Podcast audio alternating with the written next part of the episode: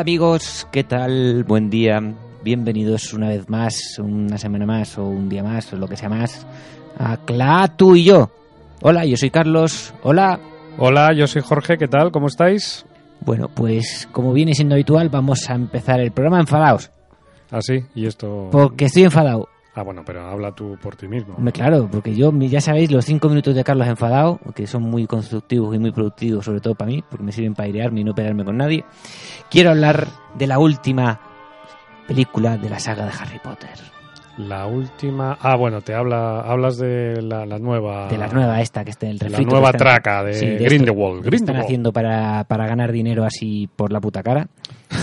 Yo no, yo no la he visto, he visto la anterior. Me costó, la primera me dormí y Sí. luego la volví a ver y me gustó un poquito más, pero la segunda no la he visto, no me he atrevido. Nada, tampoco es que te pierda gran cosa, pero no quiero hablar en particular de esta película, sino de lo que quiero hablar es de, de por qué eh, esta nueva moda de ahora hacer series en pantalla grande. Como series. Sí, porque una serie, tú, oye, tú dejas un capítulo, una historia, una narración, una narrativa sin terminar y no pasa nada porque a la semana siguiente podrás ver terminar el, el to be continued, ¿no? El famoso, ¿te acuerdas de antiguamente ponían to be continued? Sí, sí. Y ahora no. Ahora eso también lo hacen en las películas. Bueno, lo llevan haciendo toda la vida. Claro, pero me parece un- una desfachatez. Si yo voy al cine es porque voy a ver una historia. Que luego esa historia continúa Ya, pero es otro no- tema. No, podrías haber visto el Imperio Contraataca. No, perdona, pero el Imperio Contraataca, la historia que están contando en esa película se concluye. Bueno, de aquella manera. Perdón, eh, Quiero decir, le corta la mano a Darth Vader, Darth Vader sale de rositas, congelan a Han Solo, a Han Solo se lo llevan y no sabes qué ha pasado y, y sí. se quedan todos mirando un cristalito en el espacio y ahí te dejan más colgado que una paraguaya. Tres años. Tres años. pero continúa. O sea, pero la historia concluye. No, no concluye. concluye. Concluir nada. O sea, el Imperio Contraataca fue una bajona que te cagas. Cuando salimos todos del cine en el año 80 de verla, salíamos diciendo esto. No puede ser, hay que esperar ahora qué. ¿Cuánto? Tres años tuvimos que Sí, sí, esperar. sí. ¿Sabes? Hasta que no. Ahora por lo menos esperas uno o dos. Dos, bueno, dos. eh, con Gri- Grindelwald eh, han sido dos, ¿no? No lo sé, tampoco, me- tres, tampoco, no sé. tampoco Da igual. voy a... ser- Amenaza, amenaza a la Rowling con cinco películas. ¿Qué ¿eh? dices? Sí, encima escribe el guion ella.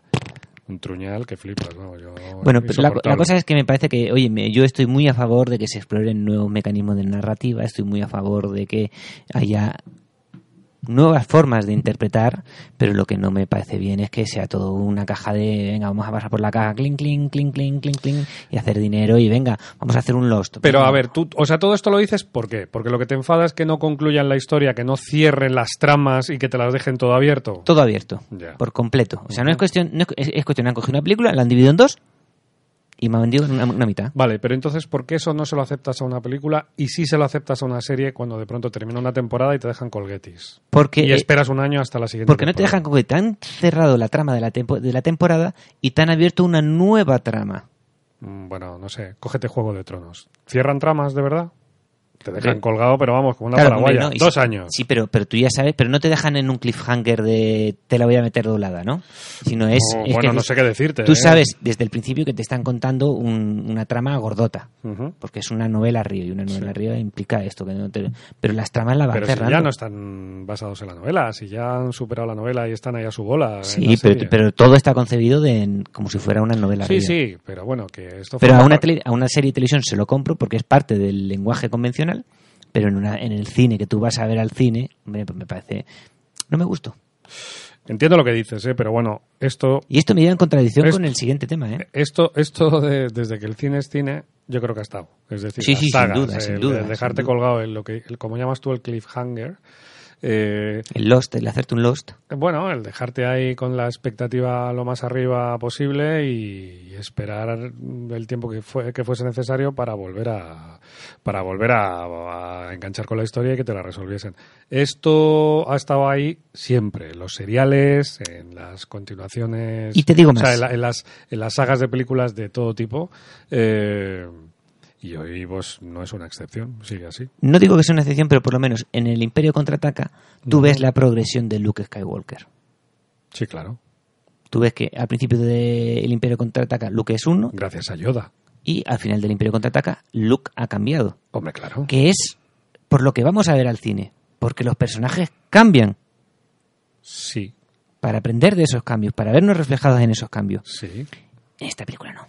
En Grindelwald. En Grindelwald es lo mismo, Pero es que pero a lo con más datos. A lo mejor lo que pasa es que no es una película, es un peliculismo, es decir, que es un, un- un- un espejismo de película, que pasa mucho últimamente, sí, sí. que te venden una cosa como una peli y no lo es. Pues Es un espejismo, es una cosa así como un conjunto de imágenes, no lo sé, ¿eh? porque yo no la he visto. no, y yo entiendo que al final de, las, de la tercera película pues habrá- habremos visto algún cambio en el prota de Yo lo que sí te puedo decir es que la, la anterior, la primera, la de. Animales Fantásticos y donde Hunter Klander, eh, me quedé tostado en el cine con mis hijas, los tres amodorrados. Entiendo que le guste a muchísima gente y, y lo respeto. Y de hecho la volví a ver y me gustó un poquito más, pero me parece eterna, eh, larguísima, tediosa y luego además tiene un, innecesaria. y tiene un tono tan oscuro, tan oscuro, tan oscuro que dices, a ver, o sea, tampoco nos pongamos tan densos. Pero bueno, Oye, me gusta mucho cuando un crítico de cine, que yo no me considero uno ni me consideraré,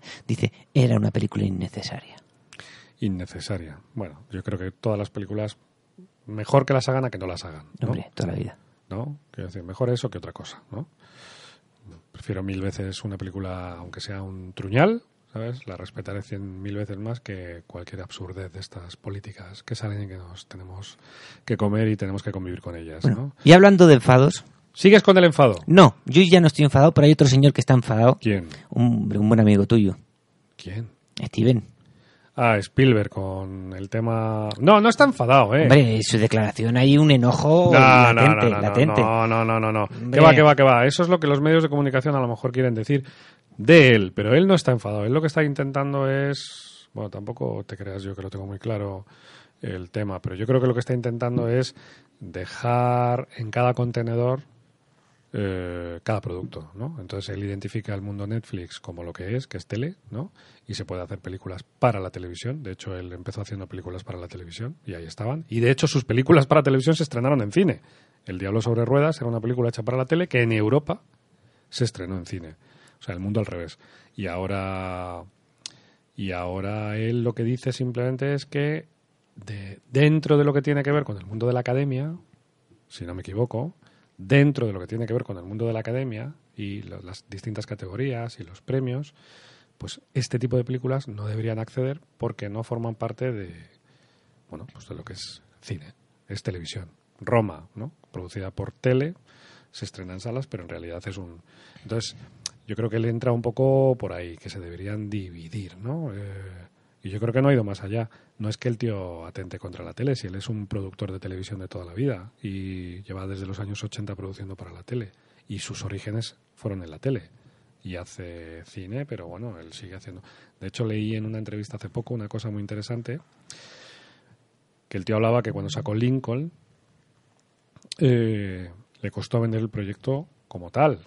Es decir, los inversores no veían la película como él la veía. Y se le propuso eh, hacer una serie de televisión. ¿no? Y él estuvo valorando convertir Lincoln en una, en una serie de televisión y bueno, pues al final decidió hacer una película que es lo que es. Es una película pues muy densa, que no es para todos los públicos. A mí me parece interesantísima, pero... O sea que hasta tipos como Spielberg a veces lo tienen complicado para sacar proyectos adelante, a no ser que lo modifiquen, ¿no? O sea que, fíjate. Pero bueno, yo creo que la polémica que ha tenido este tipo con Netflix eh, se queda ahí, ¿no? ¿Y cuál es tu opinión? ¿Deben, ¿Debe la academia solo referirse al cine? ¿No? ¿Se debe abrir el abanico? A mí me da bastante igual. O sea, realmente me da igual quién sea el inversor, me da igual de dónde sea el origen. Lo importante es que haya contenido y que el contenido tenga la calidad que todos esperamos, ¿no? Entonces, bueno, pues en una plataforma como Netflix, que produce tanto, antes lo hablábamos, eh, produce tantísimo, pues obviamente mucho de lo que producen no tiene calidad. Porque es imposible, es imposible estar a la altura. O sea, produces tanto. Eh, que encima teniendo de protagonista a Adam Sandler, pues Sí, no lo sé si este u otros, pero no todo lo que puedes producir eh, tiene calidad. Pero eh, siempre es de agradecer, ¿no? Hay catálogo, hay y cada vez eh, más, entonces, bueno, pues siempre puedes acceder a cosas. Entre toda la morrayita siempre vienen proyectos interesantísimos y se producen cosas eh, excepcionales. El tema de los premios y las categorías para las distintas academias y tal, pues ya no sé, esto ya es un negocio un poco más particular de ellos. que yo sinceramente no entiendo muy bien a cuáles son los pros, los contras y tampoco me interesa demasiado. No, si porque yo, si te soy sincero, yo lo veo como, como una llantina ¿no? de, del periódico que se queja de las noticias de Internet. Con- Sí. De la editorial discográfica que se queja de Apple Store o de Spotify. Una llantina de alguien que se ha quedado anclado en lo que él creía que tenía que ser un concepto y el concepto evoluciona y el concepto cambia. Sí, pero insisto, no, nos per- no perdamos de vista que Spielberg es un gran, Sí, un sí. gran productor de televisión. Pero no estoy hablando de eso, estoy hablando No. de que eh, Spielberg define el cine como algo inmovible, inamovible, ¿no? Y Sí, el pero- cine igual ha cambiado. El cine ya no es solo proyección en, en las salas de cine, propiamente dicho. El cine como, como, como, como arte, ¿no? El séptimo, el séptimo arte, ¿no? Igual ha cambiado y no solo es. Porque igual ahora donde más se consume, sin ningún tipo de lugar, es en la pantalla de los móviles. Totalmente de acuerdo. Es decir, el, cine ha cambiado y eh, eh, eh, ya no hay un solo contenedor. Es decir, ahora mismo tú puedes consumir cine en distintas artilugios, distintas plataformas, distintos dispositivos, pero hay algo que ninguno de estos dispositivos eh, y ninguna de estas plataformas te puede dar, que es la liturgia de estar en una sala cinematográfica. Es decir, yo cada vez que veo una película en el cine, lo que experimento en una sala de cine, lo que experimento con un montón de desconocidos ahí en una sala en silencio, a oscuras, lo que experimento viendo la película, te puedo asegurar que jamás lo he experimentado en una televisión Por o en supuesto. un dispositivo. Por muy bueno que sea, por mucha definición que Sí. tenga y por mucha calidad de sonido, de imagen Por y, supuesto. y por mucho confort que puedas llegar Pero también, pero también tienes que hacer, por lo menos yo lo, lo que entiendo es que eso es en tu caso, en el sentido de que tú te asocias al cine con ciertas emociones, ciertos momentos, pero hay otras personas que no han vivido eso y eso lo han vivido igual en una pantalla de televisión. Sí, sí, no, no. sí. Entonces, claro. Y, mi- y mis respetos. Yo digo en mi caso. En es caso. decir, que yo de alguna manera en ese sentido entiendo que no creo que Spielberg esté diciendo esto. ¿eh? Yo creo que no estaba hablando de eso para nada. Pero bueno, en caso de que tuviese algo de relación, eh, lo que el cine te da, lo que el cine te proporciona, el cine como espectáculo en la sala, es que no te lo da nada. Aparte, la calidad. Porque es que ya me puedes poner la pantalla más interesante producida por la mejor marca del mundo y en las dimensiones más grandes que lo que tú tienes en una sala de cine. En una buena proyección es brutal. Pero claro, ahí Brutal. estamos hablando de una buena proyección, porque yo me he estado en cines que me acuerdo de ver Star Wars con una mala calibración del color. Pero ¿de cuánto me estás hablando? Te hace de, de la Star Wars 7. ¿Ah, sí? Bueno, no sé. O sea, Por eso te estoy diciendo. de muchos Claro, que- parámetros que- que- y tal de proyección y efectivamente no digo que todas las salas estén Claro. eh, estupendas, pero bueno, sí que sé que se, hay unos estándares de calidad que se preocupan de buscar la mejor proyección digital y también que tengas las mejores eh, opciones de sonido. Las salas están muy bien equipadas y muy bien habilitadas y lo normal es que cuando tú te sientes en una sala, porque además pagas un dinero, eh, pues que, te- que lo que te den sea pues gran calidad, ¿no? No lo sé, ¿sabes? Yo, desde luego, mis experiencias siempre, o casi siempre, en salas ha sido, eh, han sido buenísimas. Hombre, he tenido de todo, ¿eh? Yo recuerdo una vez en... Venga, vamos, el abuelo Cebolleta. Recuerdo una vez... Historias recu- del abuelo Cebolleta. Recuerdo una vez en el cine, los cines Luna, ¿eh? qué pena que pases ahora y veas a la gente haciendo deporte en un gimnasio, ¿eh? qué horror. Eh, Sí, porque por lo menos en los luchan hay teatro. Claro, sabes, ¿no? Sí, mucha, mucha pena. Bueno, y de eso podríamos hablar largo y tendido de todos los cines que han desaparecido y se han reconvertido en cosas horribles. Pero bueno, no digo que un gimnasio sea horrible, pero a mí me parece horrible que no haya un cine y que haya un gimnasio. Bueno, los cines Luna. Los cines Luna se caracterizaban porque el catch de proyección que se ponía en la en las salas tenían dos salas y además proyectaban en, analógico, en, en 35. Entonces el catch de proyección ponían el que le daba la gana. Entonces me, ac- me acuerdo una vez que estábamos viendo Viven, ¿eh? y el catch de proyección era estaba equivocado. En lugar de ser pues un 85 pues lo- no sé lo habían lo habían ampliado no y, y entonces veías más de lo que en principio el fotograma estaba destinado a enseñarte y entonces qué pasaba era una secuencia en la que uno de los supervivientes de Viven estaba mm, en plena escapada a ver si conseguían llegar a la civilización, pasaban por una zona congelada. Bueno, para, para los que nos oigan, el cachis de proyección son las rayitas negras que hay arriba y abajo, a grosso modo. Bueno, es, es la ventana que, que, que, que de alguna manera encuadra el formato en el que tú quieres. Eh, Lo que quieres mostrar. La proporción, lo que quieres mostrar. La ventanilla, o sea, el negativo se imprime. es muy grande, imprime mucho más de lo que tal y luego tú lo que haces es simplemente eh, Te quedas con una parte. re- reencuadras y, y tienes una parte, ¿no? Entonces hay distintos formatos. Bueno, pues el, el caso es que eh, los esta tipos- en un 4.3 cuando era un 1.85. no, no era 4-3, pero bueno, el, el caso es que está, estaban los dos ahí tirados, ¿no? Encima de la montaña y tal, y entonces uno de ellos, dame la mano, no, espérate, no, me caigo, déjame aquí y tal, no sé cuántos, y de, y de pronto tiende uno la mano al otro y, el, y en medio el micro El con, con todo el boom ahí metido en medio y se llegaba a ver incluso hasta la sombra del microfonista. Y claro, flipabas en el cine porque era estabas totalmente metido en la historia y de pronto era como, un microfonista, perdón, no están solos. que no hay peligro, si ahí encima hay un tío sentado, ¿sabes? Que está... Y era, estas cosas te pasaban en el cine Luna, digo el cine Luna como, porque me pasó. Sí, porque te pasó en Pero ese vamos, cine. que Te puede pasar en que cualquier otro. Que las proyecciones, o como nos pasó una vez a, a mi hermano, yo creo que estaba Susana también, a mi hermano y a mí, en un cine de verano, en el Tiemblo, que nos pusieron los rollos invertidos. Es decir, eran, eran cinco rollos de la peli, viendo además el Rey Escorpión. Que agárrate, Que ¿no? sí, sí, que- que para tampoco pasa nada. Para entenderla era difícil, pero claro, em- empezó la peli y de pronto El final, llevábamos la- 20 minutos Títulos de crédito. y, y la, la tronca que va con él la matan y luego a los 40 minutos el tío la conoce, ¿no? Y dices, mm, claro, ¿Qué está pasando? lo que flipaba, eh, lo, que, lo que realmente nos sorprendía mientras estábamos viendo la peli era que nos mirábamos entre nosotros y decíamos, esto no tiene ningún sentido, aquí hay algo que va mal, pero allí todo el mundo callado, todo el mundo viendo la peli, tío, nadie decía nada, todo el mundo diciendo, estamos viendo ¡Qué peliculón! arte y ensayo, esto es un peliculón. Oye, pues no, no- no es nada comercial esto, ¿eh? Y, y ya que me levanté y me subí a ver al proyeccionista y llamo ahí a la cabina y, le veo al tío apuradísimo. Le digo, oye, tío, que estás poniendo las, los rollos mal. Dice, ya, ya me he dado cuenta, pero es que me han venido numerados mal. ¿Qué quieres que haga y tal? Es que no sé si el 3 es el 2, el 2 es el 3. No puedo hacer nada. Digo, bueno, no pasa nada porque ahí abajo no hay nadie que se esté quejando. O sea, que tú sigue. Y la verdad es que nos echamos unas risas.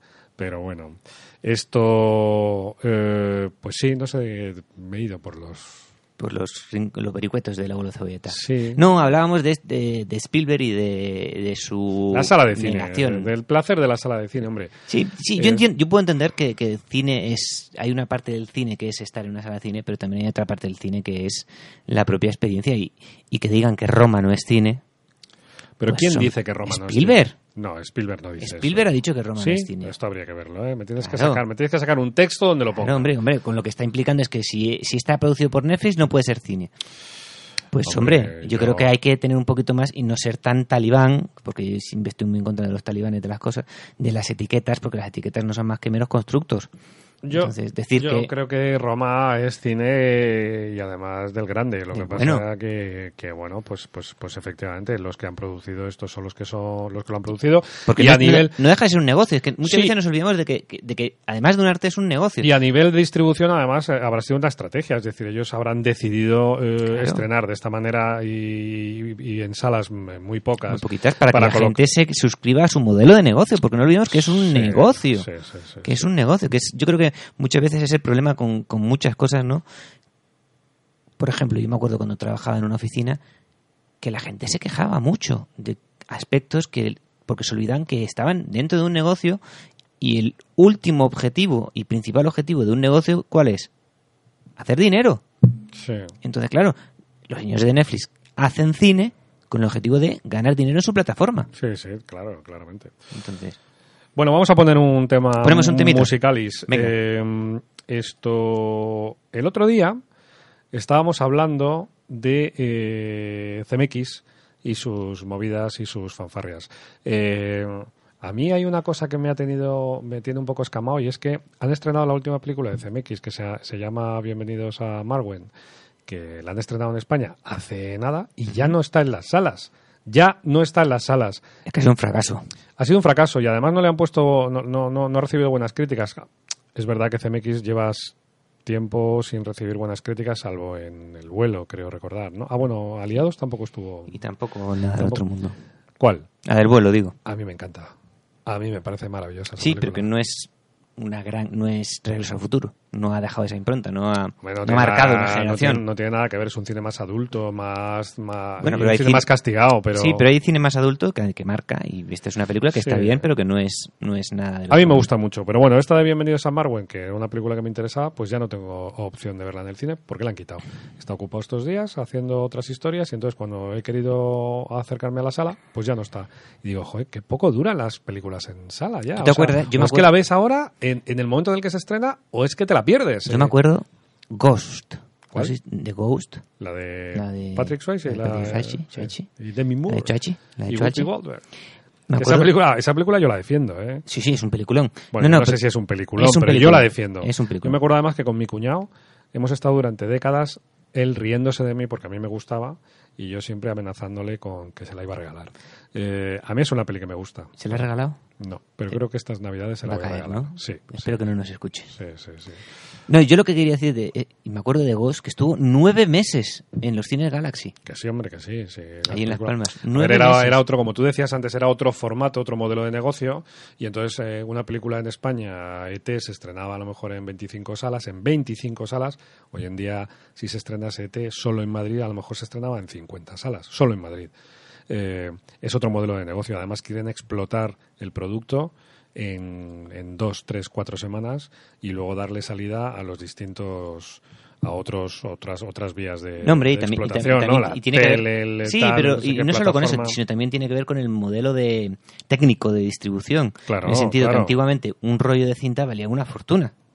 Valía- Bueno, pero la reconversión, la reconversión también eh, valió un pastizal. El problema, No, no, no, no estoy hablando de eso. Estoy hablando de que an- antiguamente tener rollos de cinta, estrenar en, en 200 cines, económicamente no era muy viable. Era un peliculón que sabías que ibas a llenar durante semanas o era o no rentábalas simplemente el rollo de cinta porque era muy caro. bueno, y que no tenías Sí. alternativa, es decir, Claro. que o la veías en salas o la veías en salas, porque no, No, había no. otra alternativa. Por eso, por eso no, pero con esto que quiero decir, que, que, que si yo quería, vengo con mi avatar de turno, ¿no? Y sé que no, va, no voy a tener mucho tirón de público, pues hago pocos rollos y distribuyo, porque lo- cada, cada rollo vale una Sí, fortuna. Obvio, obvio, eso es lo Entonces, que hacían. el mismo rollo se ve en un cine en Salamanca, en otro cine en Almería, en otro cine, y se ve ese rollo va viajando por toda España, ¿no? Bueno, así te pasaba que cuando de pronto la veías de reestreno, como se decía, o la veías de, eh, de doble- eh, sesión doble, eh, lo que te tocaba era una copia que estaba trillada porque había pasado ya por 9.000 cines y Claro. 900 días. Entonces tú veías una copia que estaba reventada. De hecho, le faltaba hasta material. Claro. Había veces que faltaban segundos y estaban en medio de una conversación y ¡prua! Esto ya, todo eso ha desaparecido. Que tenía su encanto, ¿eh? Sí, no digo no, pero Tenía claro, el encanto. sistema de distribución era el que era y entonces, claro, no puedes estrenar en todos los cines de España. No, vez. claro, claro. Ahora, como estamos en la era digital, la copia prácticamente no cuesta dinero. Sí. Entonces es mucho más fácil estrenar en muchos cines a la vez y que la vida de exhibición de la película sea mucho más corta. Sí, sí. ¿Por qué? Aparte luego se han acelerado los procesos, los tiempos. Y antes una película tardaba varios años en llegar a la televisión, ahora está en año y medio. Uy, en año y medio y en meses. En meses. O sea, hay películas que de pronto, dependiendo de cómo sea la distribución y de cómo sean los acuerdos, en tres, cuatro meses la tienes en la tele. En la tele. En la tele. No ni siquiera en una plataforma. No, en la tele. Es una pasada. Bueno, volviendo. Eh, CMX, que nada, CMX. que nos hemos perdido. No vayas a poner esa, eh, la que vamos a poner no, es. Button Me Up. Aquí la tengo. Entonces, CMX hizo en su día un peliculón que se llama Contact, que, cuya banda sonora eh, la compuso el genial Alan Silvestri, como siempre, que esa colaboración permanente y conjunta, forever. Y, nada, pues eh, nos regaló una pedazo de banda sonora y una, para, para mí, para mí, una obra maestra de película que yo admiro, adoro y la veo todos los años porque no puedo, no me puede gustar más. Eh, y este es uno de esos temas que, bueno, pues es muy especial, ¿no? Dentro del mundo de el, de la creación de Alan Silvestri, que es muy fácil de reconocer, pero al mismo tiempo muy, muy distinto, muy especial. Ahí va, Button Me Up.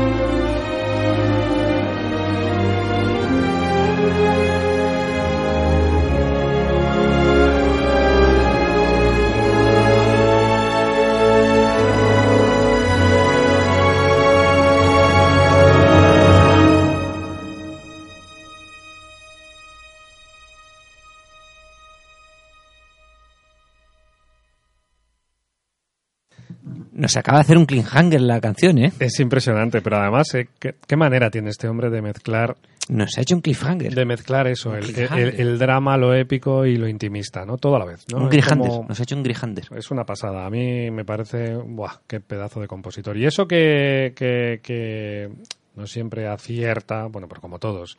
Eh, y hay veces que son bandas sonoras un poquito más anodinas, pero esta de Contact es un espectáculo. espectáculo. Es un espectáculo. La peli, la banda sonora, los efectos, el guion, la, eh, la- la forma en la que Carl Sagan y su, y su viuda estuvieron involucrados, la producción, es que es un... Y mira que le metieron cambios eh, a, a esta película, porque el personaje que interpreta este Matthew McConaughey, eh, ese no, no existe en la novela. Pero. Y además metieron ahí un componente que a mí no me termina de funcionar. Pero la película es que es un pasote, o sea, un pasote a nivel de todo, ¿no? O sea, yo la, me acuerdo cuando la vi en el cine, año 97-98, yo creo que era 97, ¿no? Eh, se estrenó, la vi en la sala y salí tan flipado que según salí volví a comprar la entrada y me volví a meter. Y la volví a ver. Y luego pasaron dos o tres días y me volví al cine de nuevo. Esto me recuerda que el otro día hablaba con mi hermano, con Sergio, porque recuerdo que Rocky, yo tenía el recuerdo de que él había visto Rocky cuando se estrenó ocho veces seguidas en el cine, ¿no? La- Ocho veces seguidas. en la misma semana. Y me corrigió y me dijo, no, no, ocho no, once. once semanas, once veces en el cine, en la misma, en el cine Savoy de Madrid. Te, te voy a contar un secreto. No he visto Rocky. Pues tú te lo pierdes. Ya ves. Tú te lo pierdes. Gran película. Peliculón. Peliculón. O sea, peliculón maravillosa. Llevamos, ya estás tardando. O sea, lo que no puede uno es, es ver Black Panther y no ver Rocky. Eso no. Claro, es que no se puede. O, o decir, me voy al cine a ver Capitán, Capitana Marvel. Hombre, Capitán ahora es un peliculón. ¿La has visto? No. Me voy a ver Capitana Marvel y no haber visto Rocky. Es que no se puede. O sea, no se. A ver, se puede, pero no se debe. Bueno. Bueno, aquí tenemos historia de abuelo cebolleta otra vez. No, no tiene nada que ver con el abuelo cebolleta, tiene que ver con que Rocky es una estupendísima película. Muy buena película, o sea, muy, muy buena. Y además no ha envejecido mal, o sea, al revés. Ha cogido solera, ¿sabes? Está ahí Como con... el buen vino.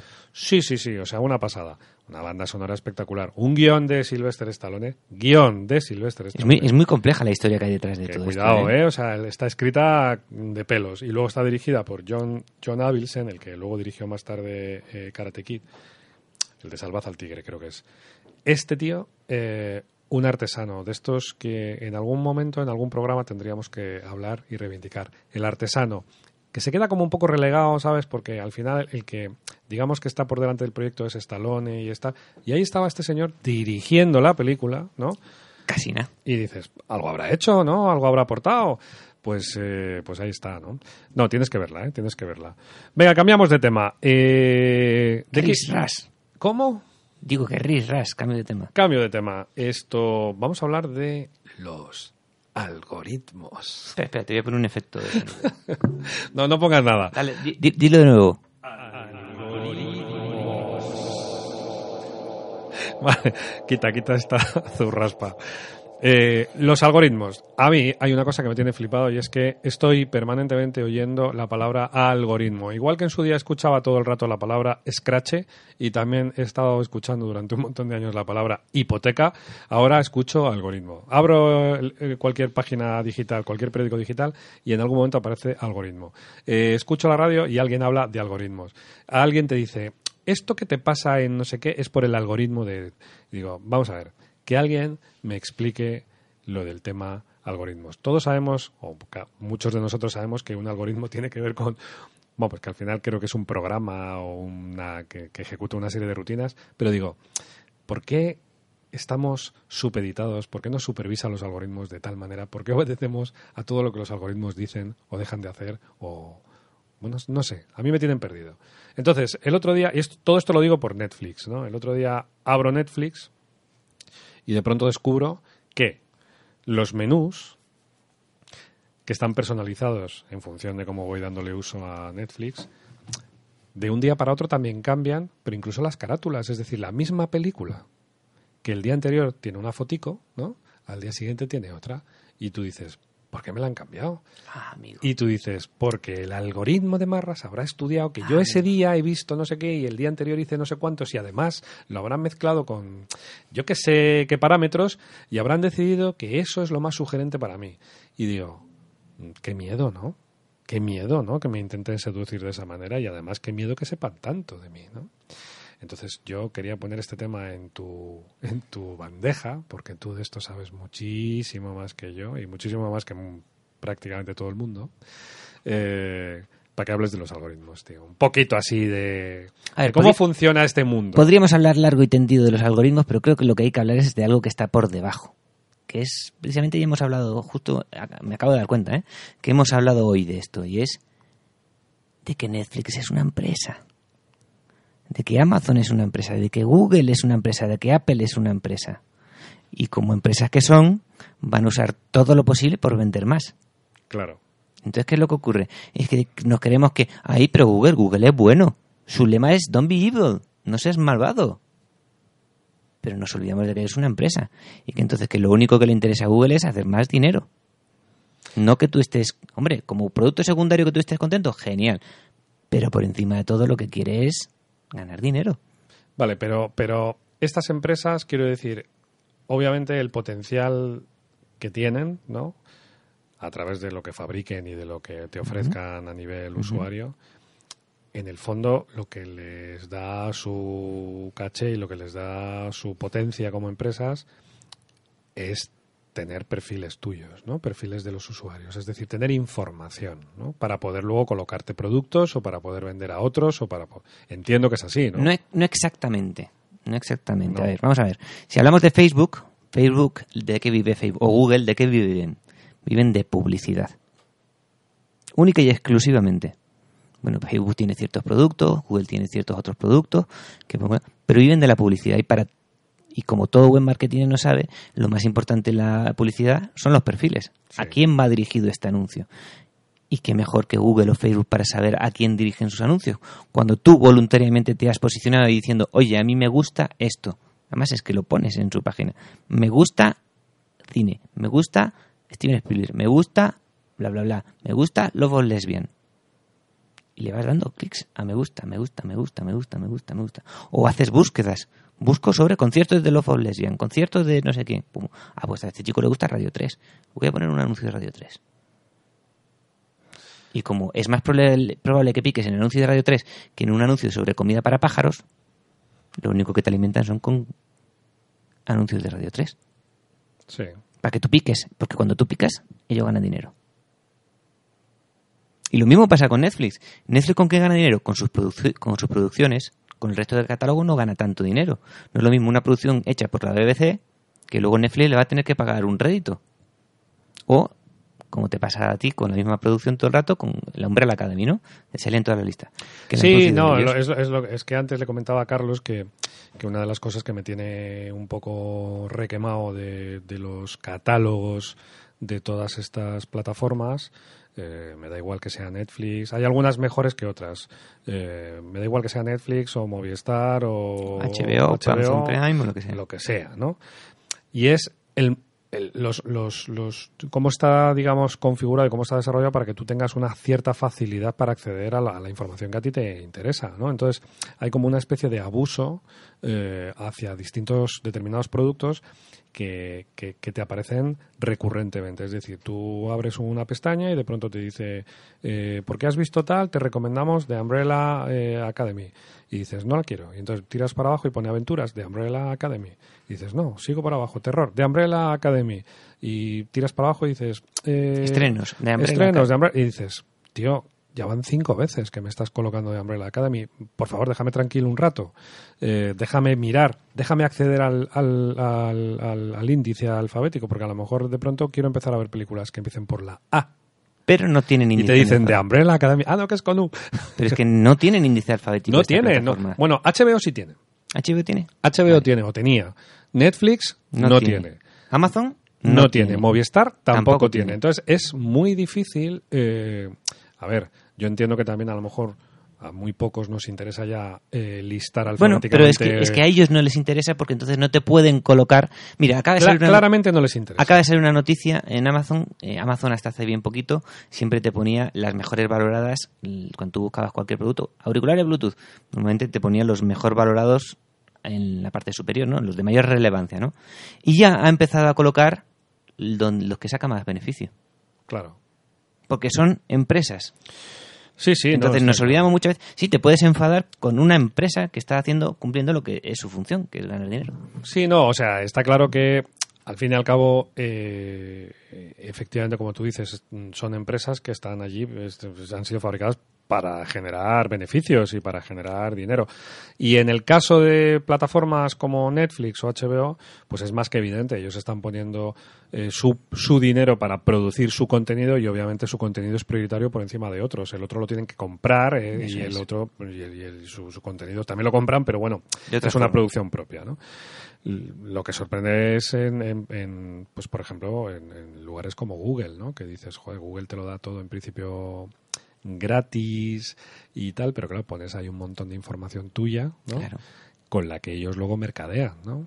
Mercadean o no, mercadean en el sentido mercadean en- con sus propios con sus propios em, distribuidores, por así decirlo, por las personas que quieren anunciarse en Google. Totalmente, pero bueno, al final tú, y además, ellos tampoco en realidad son culpables, porque en el fondo tú Es eres el que- modelo de negocio. Eres y, tú el que y- y tú eres el que aceptas, el que dices, sí, estoy de acuerdo, sí, estoy de acuerdo, Eso sí, es. estoy de acuerdo. ¿Puedo acceder a tu micrófono? Sí, estoy de acuerdo. ¿Puedo acceder a tu cámara? Sí, estoy de acuerdo. ¿Puedo acceder a, tu- a tus contactos? Sí, estoy de acuerdo.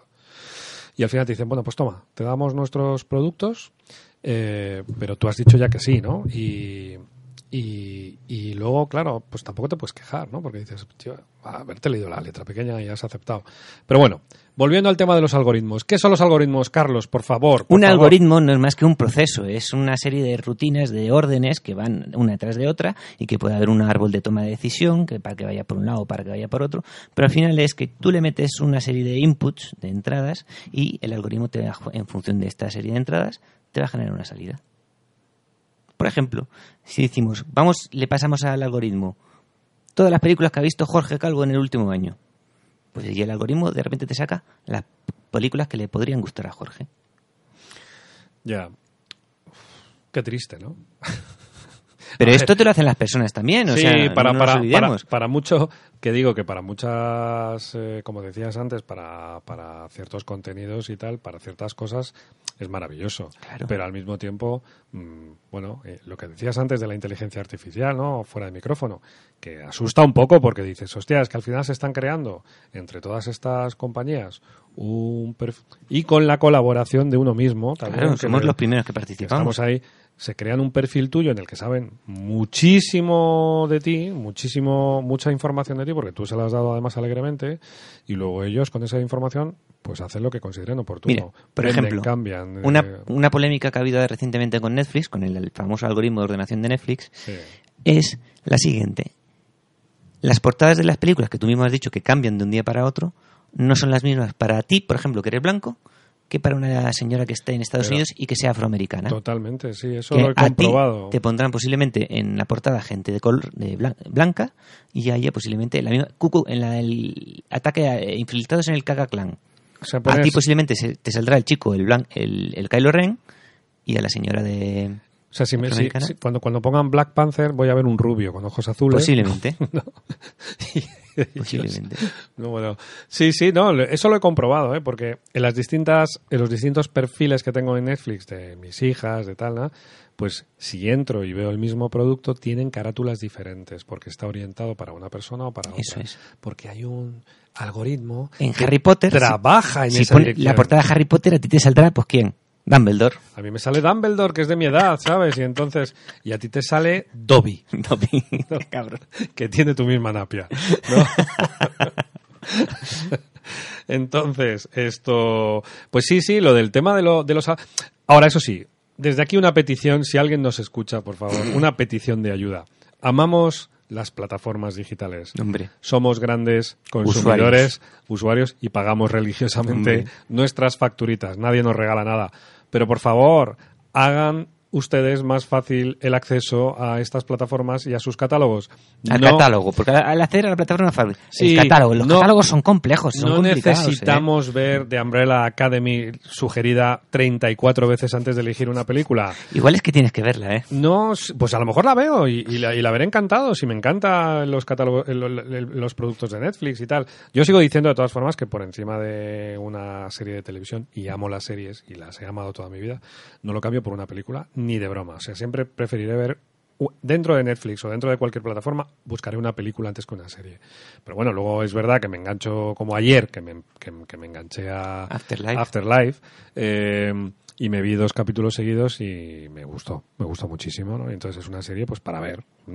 Y pues como otras, ¿no? Y Hombre. Que, que disfrutaré muchísimo. Pero por favor, hagan algo con los catálogos. Poco, poco a poco, eso yo creo que por suerte y, Amigos de Netflix, haced y- algo con y el Dios catálogo. gracias que vivimos en, en esta maravillosa comunidad que es la Comunidad Europea, en la Unión Europea, eh, cada vez más eh, se tiende a proteger más la privacidad. Entonces, muy posible en un futuro haya una opción que sea no registrar mis datos y que te permita tener un catálogo blanco, sin sugerencias. Sí, no lo sé. No lo sé si sí, o- pero eso obviamente al proveedor no le interesa. Y luego Y ya... eso es algo que hay que tener en cuenta. Y es que al que te está vendiendo el servicio no le interesa tener un catálogo blanco. Sí, sí, sí.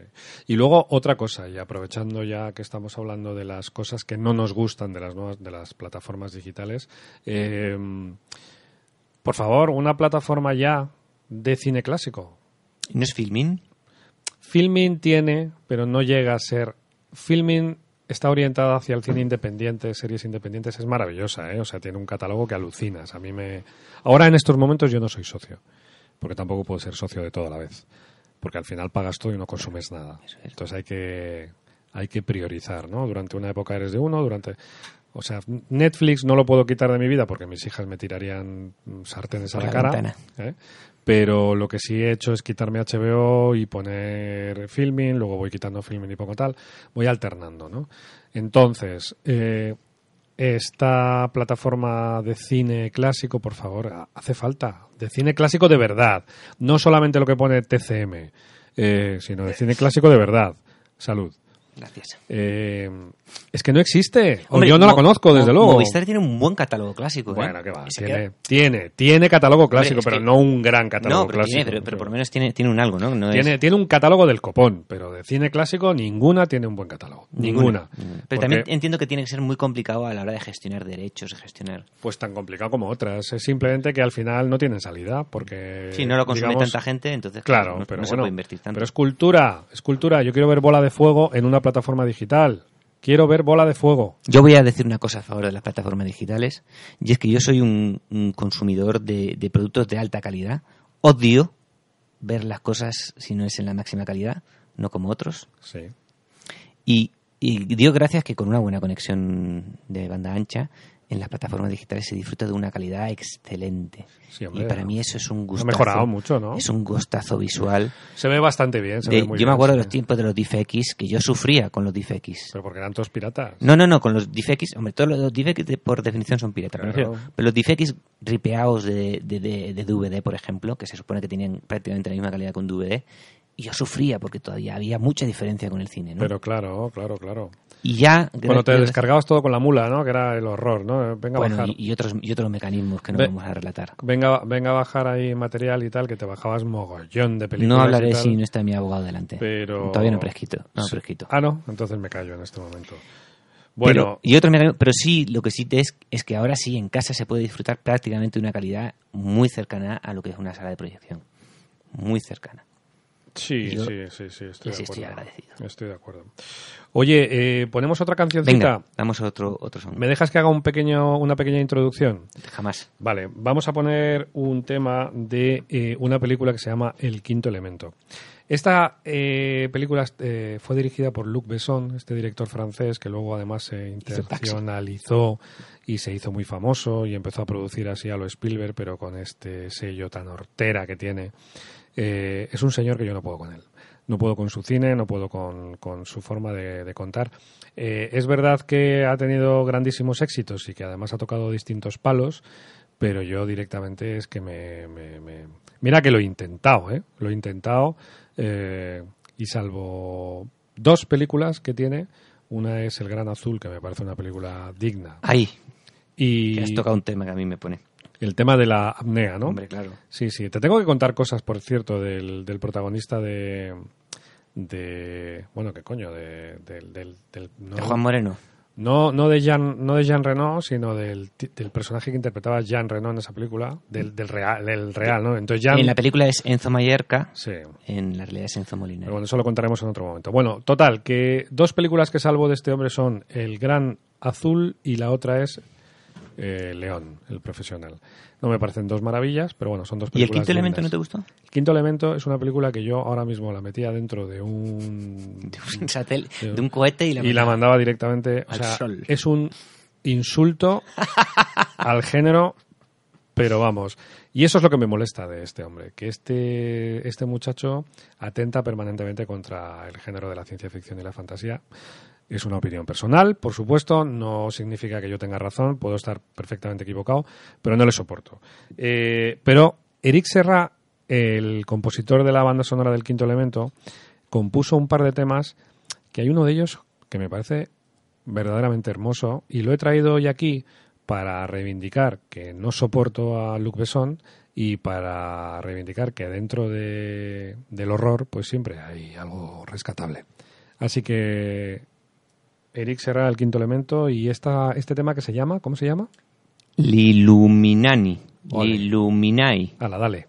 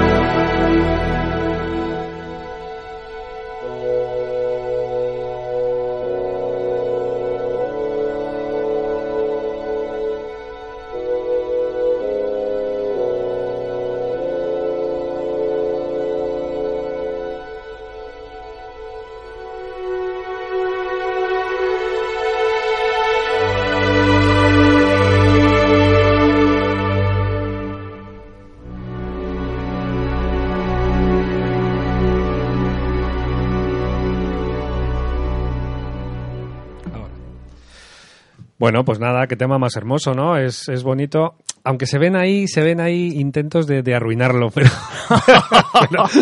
pero, no es broma, es un tema, es un tema bien, bien bonito. De hecho, eh, recuerdo perfectamente cuando vi la peli que me, que me, me, me- me emocionó, ¿no? Me emocionó este, este momento ahí musical y tal, porque la película realmente yo, yo quería que me gustase, pero era imposible. O sea, eh, Luc Besson había hecho todo lo posible por, por reventar completamente la, la, la historia y la manera de contarlo, tan exagerado como siempre, tan histriónico. ¿Tú has visto la última, Valerian? ¿Valerian cuál es? No, no la he visto, no la he visto. Valerian es un... No o he sea, visto. Quería verla, pero eh, luego, como claro, lees algunas cosas y dices tú, pues no pierdo mi tiempo. O sea, Valerian es una película que es verdad que llega tarde, tenía que haberse hecho hace muchísimos años. Lo mismo que Alita, que es lo que vamos a hacer ahora, hablar de ella ¿no? en un momentito. Pero Valerian es una película que Star Wars, el original Star Wars, La Guerra de las Galaxias, bebe directamente del cómic original de Valerian. Es decir, de hecho ha habido ahí como muchas discusiones si ha habido plagio o no ha habido plagio. Entonces era un proyecto que nunca se hizo, que Lucas claramente bebió de ese proyecto en los años 70 para Se inspiró. se inspiró para, Lo para- decimos así para los abogados del señor Lucas. No no y además que puede ser totalmente real o sea se, se inspiró para, para desarrollar su mundo de la guerra de las galaxias Eh, y luego el proyecto de Valerian ahí se quedó ¿no? era un proyecto muy difícil de hacer y luego llegó 30 años 40 años después este Luc Besson y tal y dijo pues lo voy a hacer Este tal. francés. con una pasta inmensa porque el proyecto es carísimo pero la película la ves y dices tío o sea el tono la mesura no sé, contén, ¿no? Tus caballos, haz las riendas de tu proyecto, intenta dirigir de una manera estable, ¿no? Es una cosa tan al- tan loca, tío. Parece alguien que está completamente en, en otra órbita, ¿no? Y es muy excesiva, o sea, tan excesiva que hay un momento en el que ya visualmente dices, mira, déjame en paz, o sea, no, no, no tengo ningún interés por tu peli y mm, en fin, una pena. Porque me hubiera encantado que me hubiese encantado. Porque, vamos, Hablando de gozadas visuales, sí. ¿has visto la nueva de Spider-Man? La de animación. Sí. No, no. Todo el mundo habla fenomenal. ¿no? Espectacular visualmente. La historia, pues es una historia más, no tampoco es nada del otro mundo. No, no, Tiene, bebe mucho de- del estilo de Deadpool, un poquito, ¿no? De este cómic irreverente que rompe un poquito la cuarta pared. Pero visualmente es, La caña, ¿no? pero vamos, fascinante. Sí, te- tengo ganas de verla, ¿sabes? Porque estas navidades me equivoqué y, y decidí ver otras en lugar de ver esa. Eh, Máquinas Mortales, la de la producción de Peter Jackson, ¿no? que era como, venga, vamos a, un poco lo mismo que con Valerian, venga, vamos a hacer que nos guste, vamos a, a esforzarnos para que nos guste, y dices, no me puede gustar. Reconozco y admiro el esfuerzo que habéis hecho a nivel de diseño, a nivel de recrear un mundo, ¿no? A nivel de desarrollo de maquetas, de efectos, de vestuario, de tal. Pero es naturaleza muerta, ¿no? No hay historia, es, una, es un truño, tío. Qué pena, ¿no? Dices, ¿pero Truño por qué? como Alita. Truño como alita, sí. ¿Qué te pasa con Alita? No, no, no, o sea, no pude bostezar más. O sea, no, no puedo, no puedo, no puedo. Y, y de verdad, o sea, que el que el que os está hablando es un auténtico enamorado de la ciencia ficción y la fantasía. Que es que de verdad hago esfuerzos y mira que me he comido truños a lo largo de mi vida y hago esfuerzos porque me guste y de verdad que intento valorarlo positivamente, pero a ver, Alita no es, no es, no es una basura, ni muchísimo menos, está lejos de ser una basura, es infinitamente mejor que Valerian, infinitamente mejor que Máquinas Mortales, pero me pasa lo mismo. Primero que Robert Rodríguez no me gusta, no me gusta como director. O sea, me hubiese encantado que finalmente el proyecto lo hubiese dirigido eh, James Cameron, pero ahí ejerce como productor y aunque habrá supervisado y habrá metido mano, el que dirige es el otro. Y el otro creo que no está, no llega a la altura, no llega a la altura, su puesta en escena me parece pobre. A nivel efectos y cuando los planos son abiertos y cuando de pronto ves ese mundo recreado, pues todo es fascinante. Pero eso recae más sobre el contenedor del supervisor de efectos visuales y sobre el diseñador de producción y sobre, bueno, también sobre el director, obviamente, pero, pero digamos que gran parte del resultado recae sobre este tipo de peña, pero cuando realmente estamos con actores metidos en faena, cuando tenemos que desarrollar los personajes, cuando tenemos que ver un poco el conflicto, el drama y tal, es muy pobre todo lo que se cuenta, muy pobre. Es una historia muy básica, me recuerda además muchísimo a Rollerball, ¿sabes? La de los años 70. Me recuerda, todo ese mundo recreado me recuerda a mundos que ya he visto una y mil veces, no hay nada nuevo. ¿Está todo fantástico? Sí. ¿Ella es increíble como está hecha? Sí. ¿Los efectos son grandiosos? Sí. Pero en bostezo, me sí, aburro. la historia no, no, no tiene mucho que contar. No nos cuenta, no vemos un desarrollo Y- potente de los personajes y, de- y de- porque al final es, es un poco lo que hablamos al principio con, con Grindelwald este de las narices, ¿no? Con el Glyhander este de Harry Potter. Sí. que, que lo que te están preparando es te voy a dar la primera entrega de una saga, Bueno, el primer capítulo de una serie. Efectivamente, o sea, si, si hablas de coitus interruptus, ahí, macho, o sea, Total. que yo además estaba, porque claro, como la película además tiene, digamos, una narrativa tan particular que no entiendes muy bien cómo, cómo- o sea, no tiene como un primer, segundo y tercer acto bien definidos. Es, No. es- es como, parece como el capítulo piloto de una serie, pero al mismo tiempo es una cosa rara. Bueno, pues de pronto cuando llega ella, bueno, no voy a contar cómo acaba, pero esa manera que te deja no, la forma de terminar es muy abrupta. eh, eh, o sea, te termina de una manera que dices, a ver, ¿ya? Ya. ¿Sí? ¿Y ahora qué? Ah, bueno, claro, porque habrá continuación. Dices, bueno, ¿y si no la hay, qué pasa? Claro. ¿Sabes? No me has Bueno, contado una historia, me has dejado a medias con Oye, una por historia. cierto, hace poco me dieron la bronca con el tema de un oyente. Me dijo, oye, a ver, cuidado con los, con reventarlo. Información, se, se refería a Angela Lansbury y Hombre, hijo mío, es que, que ha pasado tiempo suficiente para ir al cine. Bueno, Aquí estamos hablando de claro. cine para que, para que, porque, porque queremos comentar lo hay que, que, hemos visto. hay que definir, hay que definir qué tiempo puede pasar. Es decir, cuándo prescribe y cuándo uno puede empezar a Y reventar. spoiler es cuando te revientan el argumento de una película, no que te revienten que aparece una actriz en, en la película. Vete a IMBD y en IMBD te sale Ángela Laborie, hombre, por favor. Eso es verdad.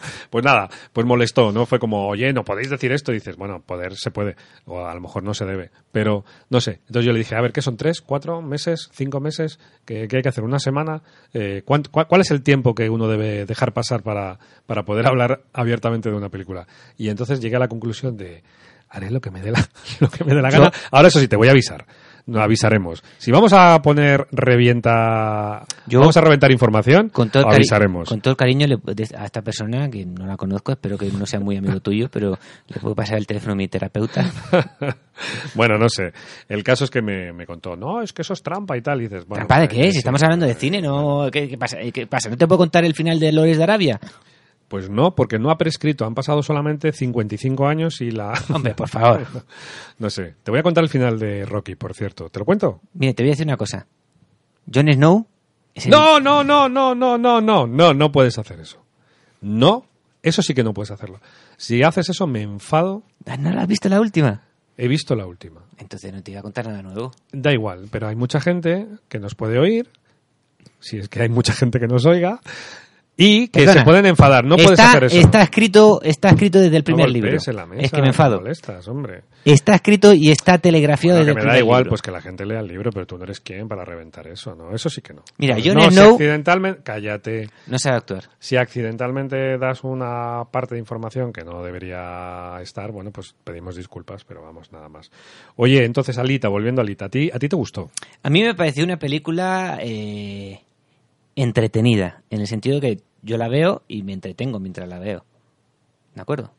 Pero llegó el final y fue como, pero perdón. Hemos, hemos entendido el concepto, sí. O sea, lo que es entretenida viene siendo eso, sí. O sea, muy yo bien. estoy, yo estoy bien, bueno, no miré mucho el móvil.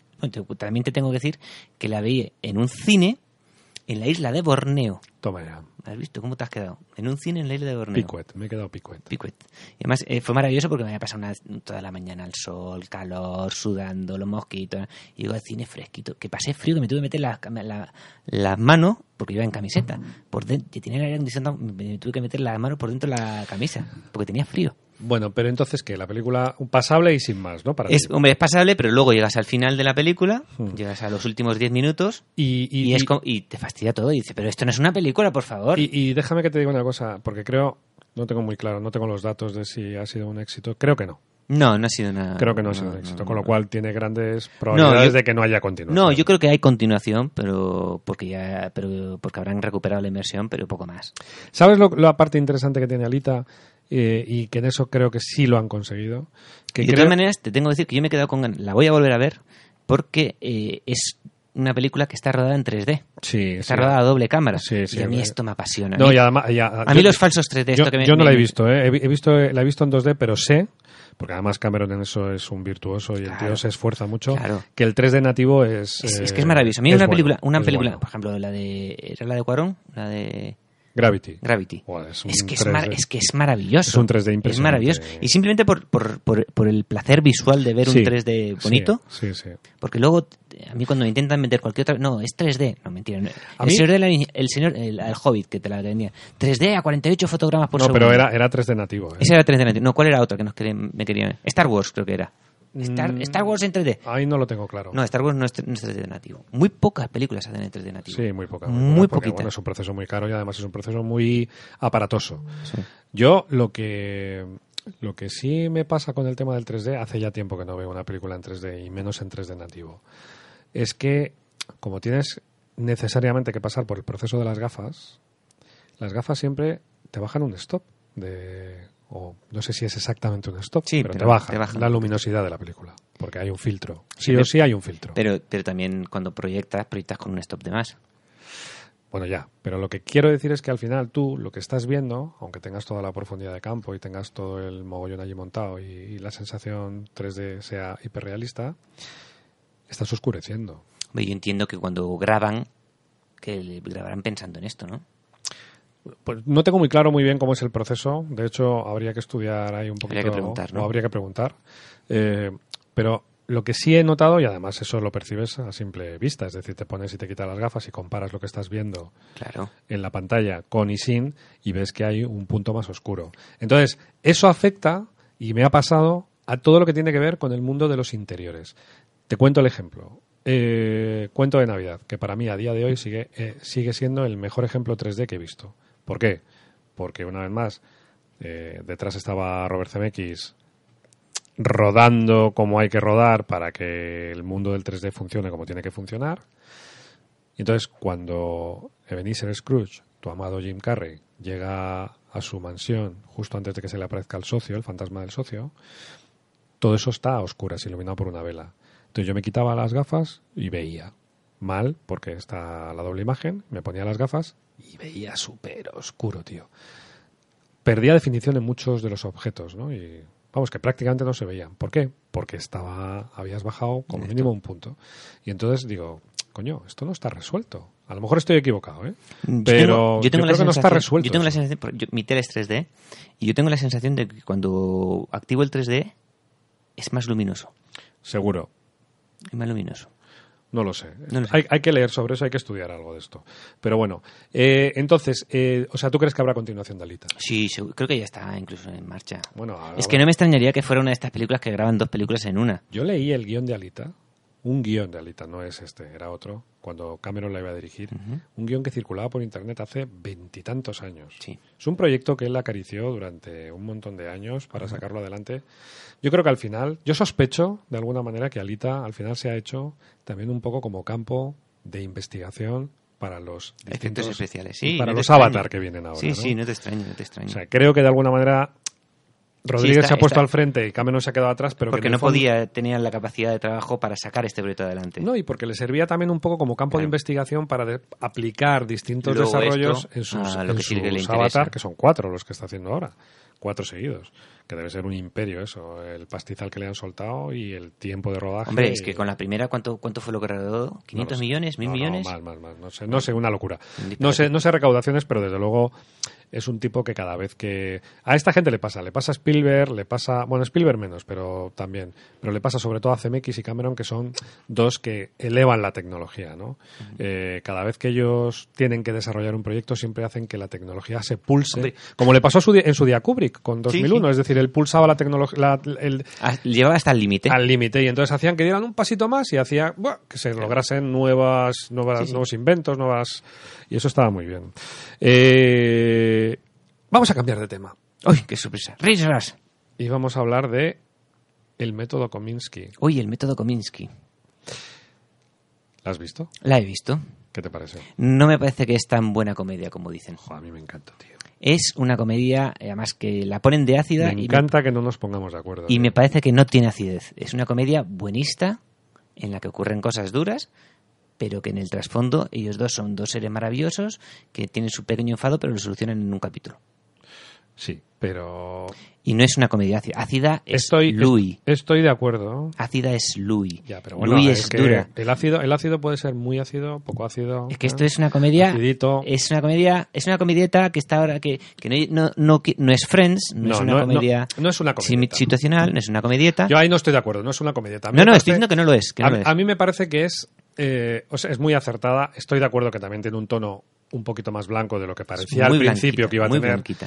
Pero creo que está tan acertada con los dos personajes. Hombre, los dos personajes son O maravillosos. sea, a, a mí se me ha quedado grabada la, la tintorería, tío. O sea, el, el, eh, eh, Alan Arkin yendo a, a recoger el traje de su mujer, ¿no? En la tintorería recientemente fallecida. O sea, me gusta tanto esa secuencia que digo, joder, macho, es que esto es cine de altura. E- ese momento concreto me parece la ¿Cuál era? Recuérdamelo. bueno, un momento en el que él, él habla varias veces a lo largo de varios capítulos que tiene que ir a recoger eh, El vestido. eh, sí, cosas de la tintorería que su mujer no llegó a recoger nunca. Entonces él va a recoger y cuando le sacan el traje, pues es el traje de su mujer, ¿no? Y entonces él se sienta allí y tal y se queda un poco hecho polvo y tal. No pasa nada. Simplemente que a mí me tocó. Sí, o sea, sí. ese momento me llegó porque dije, pero qué, pero qué bonito, ¿no? O sea, qué, qué manera más noble, más bonita de, De contar la falta, ¿no? El duelo, ¿no? El, y Oye, espera, no estaremos haciendo spoilers. no, porque no es como termina, ¿sabes? Es en Ah, medio o sea, podemos historia. contar el medio, sí, podemos Es contar. un detalle, es un detalle de dentro de 10 capítulos y tal que, bueno, pues ahí está, ¿no? Para el que lo quiera ver. Y luego, qué bien están los dos actores, tío. Está muy bien, eso, eso es- no te lo voy a negar. O sea, me, me parece que como comedia es buena, pero creo que no es tan, tan buena como han querido vendérnosla. Bueno, no sé, a mí me ha encantado.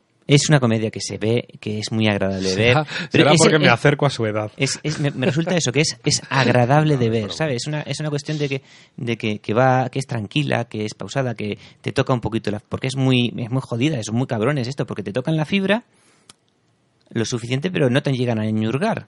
No, no, no, no. ¿Me No hace, no hace lo mismo que está haciendo este Hombre, Ricky, Ricky, Gervais Gervais es un experto en, en- en- en tocarte la fibra y llevarte tres pasos más allá. Y eso que aquí está, Eso es y eso que aquí está más comedido, pero en Sí. los dos capítulos que he visto de Afterlife, el tipo que también habla un poco, en realidad los parámetros son los mismos, es decir, la, la, la, la muerte, pérdida. la pérdida, la muerte de tu pareja y, y continuar con tu vida, ¿no? Eh, duro, difícil y tal, pero los tonos son totalmente diferentes. Quizá también uno porque es británico y siempre va a haber algo mucho más negro hombre, y el otro es americano y siempre va a haber un tono muy mucho más blanco. Buenista. Para mí es, es el buenismo, O sea, a un americano de por sí le cuesta muchísimo. Hay excepciones, pero le cuesta muchísimo tener ese tono negro que pueda tener eh, eh, un, un- Sí, sí, un- Ricky Gervais. un- un inglés, ¿no? No, pero por ejemplo, el, el ejemplo para mí del buenismo de esta serie es este señor de repente le debe a, a la hacienda americana doscientos y pico mil euros, dólares, Sí. y lo soluciona sin ningún tipo de problema. Bueno, lo soluciona porque... Pidiéndole No, per- Eh, eh, eh, no lo puedes contar. Ah, no lo puedo- pero lo soluciona muy fácilmente. No lo puedes contar.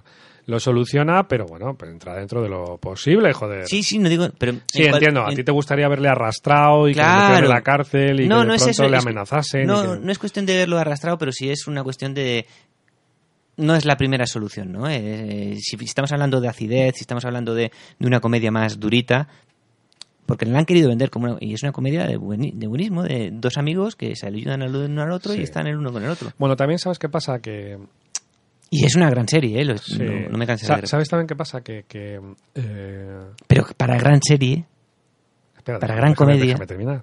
pero ¿Sabes- para gran comedia, ¿Sabes qué pasa? Que también eh, tener a dos actores como estos claro, se come el al frente del proyecto ya es una carta de presentación Hombre. salvaje. Y menos mal que está, ¿cómo se llama la chica esta? Y está inmenso eh, Michael Douglas, ¿eh? Sí, sí. O sea, está que te cagas. Está o sea, yo creo que de lo de mejor, lo que le he visto. hecho, sí, sí, O sea, sí, sin Está el tío, además me da la sensación Porque de está que... en su personaje. Claro, y debe ser que, que- que tiene- efectivamente tiene algo como muy, biogra- Muy- muy, muy personal. autobiográfico, muy personal, Muy ¿no? Muy, personal. muy de he pasado por enfermedades, he pasado tal, estoy llegando a una edad que es ya muy mayor y tal, y este soy yo, ¿no? Mm. Eh, pero quiero seguir an- ancla- sí, quiero seguir agarrándome a la vida, quiero seguir a- viviendo, quiero seguir anclándome a Y, si te miras en la biografía de este señor, pues hombre, posiblemente no sea, no tenga nada que ver con la de este, con la del Kominsky, ¿no? Porque este está, sigue casado con la caceta John, no sé qué. Ah, no, no, no. Está divorciado. Yo creo que sí. No lo sé, yo qué sé, tío. creo que no, ¿eh? Esos son gossips de estos de que yo paso, Bueno, ¿sabes? pe- y, no tengo ni idea. y yo creo que decir que el, el- el acierto también de esta serie es de poner, ¿cómo se llama la chiquita esta? ¿Quién? ¿La que hace de novieta? No. No sé de quién me hablas. ¿La hija? La hija, la hija. ¿La hija de Alan Arkin?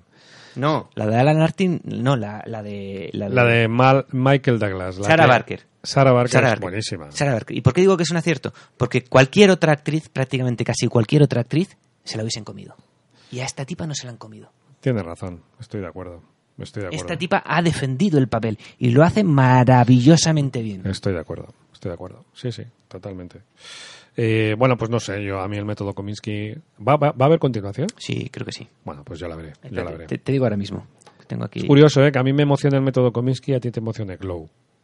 A mí Glow no me emociona, ¿eh? Bueno, tú me la recomendaste. La he recomendado porque me parece que tiene- es una serie que está, Está bien, Está ¿eh? muy bien. A mí me gusta, ¿eh? A mí me Está gusta muy Glow. bien. Me gusta, me gusta. Me gusta. Y de hecho tengo que ver la continuación porque solamente he visto la primera temporada y creo que, que merece la pena. Esto... No, no, está, está anunciada ya la segunda, ¿eh? Sí, ¿no? Sí, sí, está anunciada. Bueno, oye... No, eh, yo en cambio sí te digo que me emociona. Ah, sí, es verdad que ibas a decir. Barry. No la he visto, no he visto nada. Es, es la comedia del año. Es la del killer este, ¿no? Del asesino tal, ¿no? Es la comedia del año. Que quiere ser actor o algo así, ¿no? No digas más porque ya eso es spoiler. No, es- joder, sí, sí, esto es lo que te cuentan de la serie. Cuando quieres ver Barry, mira, Barry de qué trata y te ponen eso. Es un acto, es un asesino a serie, un asesino a sueldo, Sí. que eh, de repente descubre que lo que le gusta es actuar. Vale, pues la veré. Y entonces es la comedia, porque es ácida. Es como eh, Es tierna. la maravillosa Miss... mm, mis- ¡Ay, qué, qué- otra, Pero- otra, otra grande, Sí. otra grande, por favor. por Pero favor. al revés, Hemos ¿no? nombrado dos series en un momento que, sinceramente, le dan 10 vueltas al método Kominsky. Y el método Kominsky me gusta mucho. Pero es que la maravillosa Miss Maisel es una serie que lo tiene todo, ¿eh? Sí, sí. Es fabulosa. Bueno, como, como podréis comprobar, eh, este, el amigo Carlos lo único que hace es consumir series. Sí, ¿no? yo soy, yo soy un consumidor de es un gran consumidor de series, incluso ni las ve, él las consume directamente, pero para decir que las ha visto, ¿no? ¿O qué? ¿O No, porque me gusta, porque disfruto. disfruto de- yo disfruto de las historias. Pues claro que sí, hombre, como todos. Esto. Oye, antes estábamos hablando de Peter Jackson y me gustaría hacer un apunte de esas promesas que yo hago que luego nunca cumplo. Digo, que en el próximo programa quiero hablar de Peter Jackson, como dije la semana pasada. eh, que dije, en el próximo programa quiero hablar de efectos especiales. Nunca hablo de efectos especiales. Carlos, quiero hablar de efectos especiales. A partir de ahora, déjame hablar de efectos especiales, que me gusta mucho. Mira, a mí, te- lo mismo que le digo a tu compi que te he dicho lo del spoiler, si quieres te dejo el teléfono de mi terapeuta, pero a mí no me venga con... No, quería, la semana que viene querría hablar de Peter Jackson, ahora que hemos hablado hace un ratito de Máquinas Mortales, él como productor, de algunas obras de Peter Jackson, de algunos momentos de sus obras, porque me pasa un poco, eh, en menor medida, lo que me pasa con, con Luc Besson, a mí, ¿eh? Y es que me satura y me carga porque me parece un excesivo, pero luego tiene momentos que son magistrales. Sí. Este hombre. Es, que, es que tiene momentos de gloria y tiene momentos de infierno. pero tiene momentos magistrales, o sea, tiene momentos que a mí me emociona muchísimo, o sea, por, por ejemplo, King Kong, que era un, un tema de, o sea, una peli de la que quería hablar, ¿no? De la versión que hizo en 2005, que me, a mí me fascina la película, me parece hermosa, preciosa, maravillosa, y al mismo tiempo un coñazo, excesiva, que le sobran minutos, que tiene un error de casting increíble, que es eh, Jack Black, eh, no sé, tiene cosas que dices, pero ¿por qué? Y sin embargo tiene momentazos alucinantes. Bueno, pues la semana que viene hablaremos de eso. Me prepararé, bueno, la semana que viene, cuando toque, eh, me prepararé el mundo, el mundo Peter Jackson King Kong. Muy para- bien. Para el que le pueda interesar. Ponemos un último tema y nos piramos. Muy bien, pongamos el último tema. Ah, oye, por cierto, me Dígame. han recomendado, pero además encarecidamente, que vayamos a ver El Gordo y el Flaco. La ¿El versión- documental? la no, la El- peli. el la biopic. peli, la, la peli, que creo que es buenísima. Ah, dicen. sí, vale, No vale. sé. Habrá que ir a verla. Yo me voy, Vale. a, me voy a apuntar a verla. Habrá que ir a verla. Eh, último tema. Estaría bien que los cines ideal nos patrocinaran. Que los tienes ideal, ¿por qué? Porque son los que ahí me ponen en inglés. ¿Qué dices, hombre? Yo tengo aquí los manoteras. Pero este me queda muy lejos. ¿Qué dices, loco? A mí me pillan al lado de casa, vamos, y, y ya quisieran. O sea, los, los manoteras son una maravilla. Diez salas, versión original, pedazo de salas exclusivas para ti. Entre semana no, no hay mucha gente. Maravilloso, maravilloso, maravilloso, maravilloso. O sea, es, para mí es el templo de la... Los cines ideal, sabes que los han renovado, ¿no? Sí, sí, lo sé. Están de puta madre. Los cines ideal. No sé cómo estarán ahora porque hace tiempo que no... De puta. Es que a mí me pilla, es que yo me, me caigo de casa y estoy en ellos. Claro, claro, a ti te pillan a la vuelta de la esquina. No, yo antes iba muchísimo, y aunque no vivía allí, iba muchísimo, porque eran para mí la- los cines de referencia de la versión original en Madrid. Porque claro, te ibas a los del centro Toro de Madrid, Alfabil, eh, Renoir, tal, y eran salas muy, muy, muy pequeñitas y, y estos eran pues modernillos. Y entonces lo veías todo allí, pero hoy en día con los manoteras, vamos, a mí no me ven el pelo por allí. ¿Sabes? Maravilloso. A ver, siguen siendo maravillosos los, los, los ideales, eso que no quepa ninguna duda. Anda que no he visto yo allí cine. Y festivales, porque Yo en- en- en parte los- de los festivales los- del IMAXFIS se celebraron Pues allí. yo ¿eh? tenía un complejo, un problema con ir al cine solo. ¿Por qué? Nunca me ha gustado. Jo, a mí me encanta, tío. Te estoy contando mi vida, no la tuya. Ah, vale. Nunca me ha gustado. Siempre he tenido que ir al cine e he ido acompañado, ¿no? Hasta que un momento, un momento de mi vida dije, pero ¿por qué esta tontería? Y en Los Ideal fue mi primera peli que vi solo. Sí. Y la disfruté como un ¿Y- enano. ¿Ya has superado el trauma ya? Sí, sí, ahora... ¿Ya vas solo al cine? Y por las mañanas. Ah, muy bien, Que es una gozada ir al cine a las 2 de la mañana. Pero los ideal siguen teniendo sesiones Sesión entre semana o solo Entre fin de- semana, y además es muy barata. ¿En serio? Claro, es que es por eso cuando yo voy al cine. Esto sí que no lo tienen los manoteras. Ah. Mira que me da rabia, ¿eh? ¡Amigo! ¿Eh? Lo- A 6.50 además. Muy bien, buen precio. Habrá que ir. Pues mira, esto es un dato ¿eh? que me has dado, porque hay algunas Sí. mañanitas eh, cuando uno puede que dice, "Psst, me escapo y me, Escapo veo... al cine.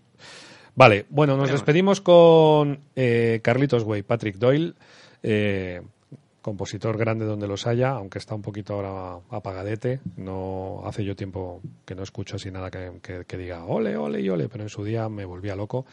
Y no te cuento Carlitos Way, la película de Brian De Palma con Al Pacino. Obra maestra absoluta. Qué peliculón, qué, qué cosa tan bonita, qué hermosa, qué triste, qué maravilla. Por favor, queremos más películas así, que queremos más películas como Carlitos Way, ¿no? Porque si son de Brian De Palma, que lo sean, y si no de otro, pero más cine así, por favor, más cine así. Oye, nos vamos despidiendo ya, ¿no? Sí, estaba, es justo lo que estaba haciendo, lo que pasa que, como tú estabas en tu planeta. No, pues pero que me has dicho hasta luego, nos vemos. No. Estaba hablando de Carlitos Way. Bueno, pues eso, eh, os dejamos con este tema y nada, pues hasta el siguiente programita, chavales. Que muchas gracias por venir. Gracias por eso. Ah, oye, escucha esto, ¿cómo es? Clato y yo. Clato y yo arroba Arro- gmail.com. todo, lo que sea, lo que sea, Clato y yo yo. arroba gmail.com. Con K y con doble A, ¿eh? Y luego la otra es, eh, ¿cómo es la de Twitter? Arroba Clato y yo. Arroba claro tuyo y ya está, ¿no? Ya Porque está, no tenemos está, no tenemos y más. estaréis Y está en iVoox, está en iVoox, en Bueno, pero iTunes, si están en- escuchando esto es porque ya lo han escuchado en iVoox, si no, ¿de qué? O en, En iTunes. O en, iTunes, sí. Vale, eh, iTunes. iTunes, que Bueno, estamos pues venga, hablando- iTunes. Estamos hablando. eh, Esto, mira, esto sí. es una anécdota de, de un señor que era académico que, No, por favor. que se llamaba, creo que era, no sé, creo que era Camilo José Cela, No. que el tipo estaba dando una conferencia y el tipo dijo Shakespeare, ¿eh? Que sí, hombre, que si esto era, esto no era Unamuno el que lo dijo, no. No, yo creo que era ¿Quién Camilo? José. A mí me lo han contado Oh. con, con Camilo, con un Camilo. No, no era Camilo. ¿No era Camilo? Pues otro. Este decía, sí, dijo. Shakespeare. Bueno, le no sé quién era. Le vino uno y le corrigió y le dijo, no, se dice Shakespeare. Lo voy a mirar, lo voy a mirar, a se ver dijo fue. Shakespeare. Y entonces el tipo se puso a hablar, porque estamos con fonética castellana. Correcto. Esto, muchas gracias, chicos. Sí, sí, hasta Spotify, el próximo. Hasta el próximo Netflix. programa. Carlitos Güey, cállate, Carlos, por favor.